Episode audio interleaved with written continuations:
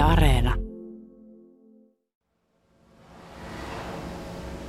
Ville Viittanen, täällä on tuotantotiloissa kova tohina päällä ja nämä aika hurjan kokoiset tilat teillä, tuhansia neljöitä tässä. Joo, kyllä. Isot tuotteet vaatii paljon tilaa, että voidaan, voidaan tehdä ja toimia tehokkaasti.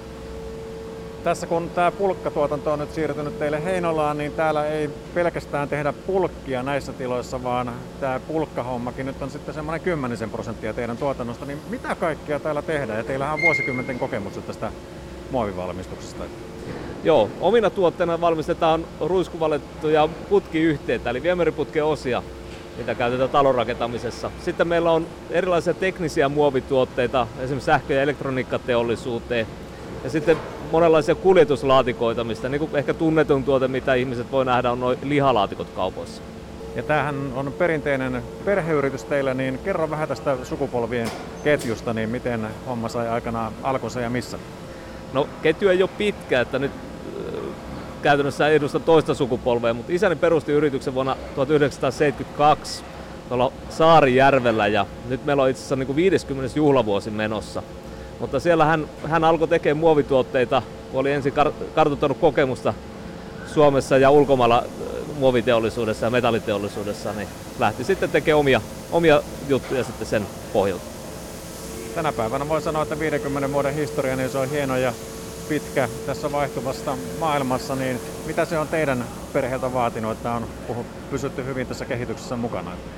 No toki se on vaatinut sitä, että yritetty aina kehittyä ja pysyä ajassa mukana, mutta onhan siinä tietenkin niin kuin pitkän historian aikana sellaisiakin vaiheita olemassa, missä on ollut todella tiukkaa esimerkiksi öljykriisin tai, tai erilaisten pank- pankkikriisien myötä, mitä tässä matkan varrelle mahtunut, mutta näin on vaan osattu muuttua ja pysy kehityksen kelkassa mukana. Matka on tuonut tänne Heinolaan tuotantotilat. Minkä takia Heinolaan? No aikanaan vuonna 1997, kun tuli laajennustarpeita, niin isäni, isäni pohti, että Heinola voisi olla yksi hyvä paikka sitten tässä lähellä Suomen päämarkkinoita. Ja täällä oli kuitenkin jonkun verran muoviteollisuutta aikaisemminkin, niin täältä löytyi myös kokemusta tältä alueelta, Päijät-Hämeessä eritoten. Ja täällä olette viihtyneet hyvin ja täällä tuotantoa tullaan pyörittämään.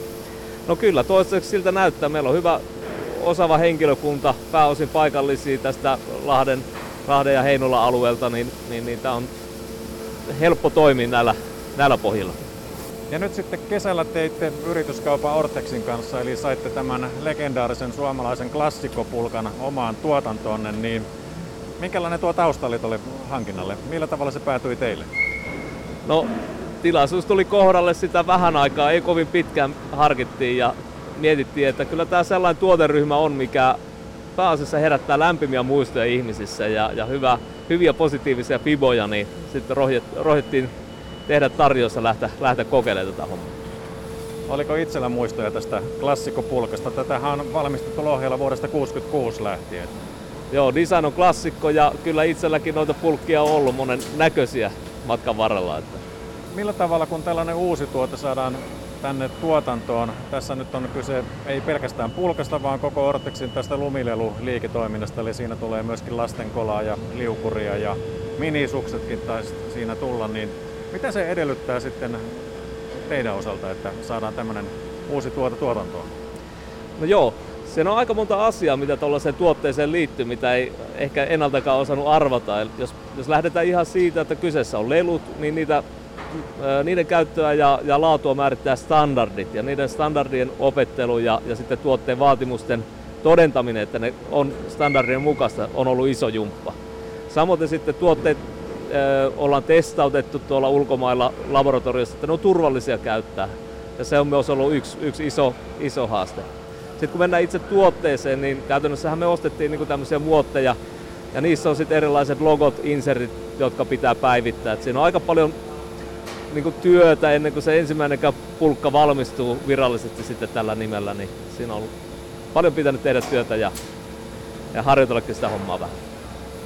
Kerro vähän tästä tekniikasta, millä tavalla näitä muovituotteita tänä päivänä valmistetaan. Se on tällaista mitä ruiskupuristustekniikkaa vai miksi te sitä sanotte?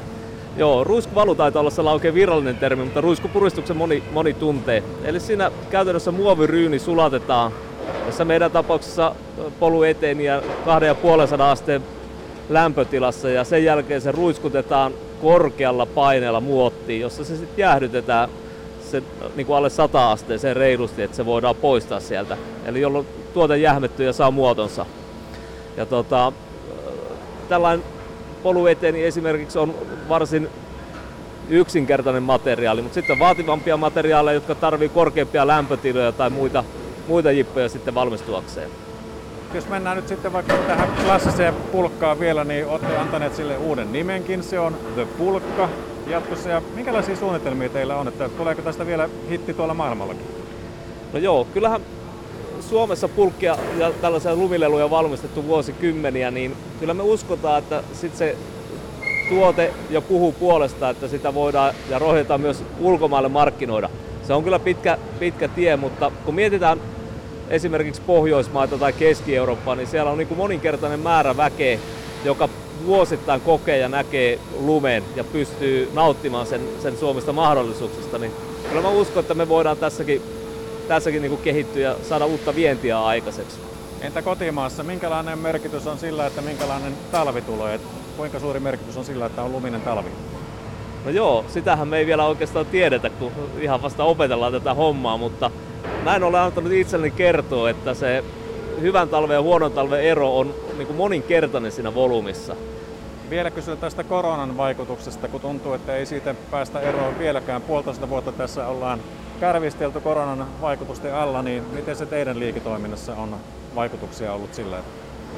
No sanotaan tuossa reilu vuosi sitten, kun tuota, tilauskanta hupeni siinä kesän jälkeen, niin vähän haettiin suuntaan, mutta sitten meillä on siinä syksyn mittaan vuosi sitten saatiin uusia, uusia asiakkaita ja uusia tuotteita työn alle, niin nyt on itse asiassa hyvä, hyvä vauhti ollut päällä sen jälkeen. Ja sitten jos näistä pulkka- ja liukurihommista mietitään, niin ulkoiluhan on lisääntynyt paljon, paljon tämän koronan myötä, niin uskotaan, että tässä sitten vastataan kyllä siihen kasvavaan kysyntään ja trendiin, mitä on olemassa.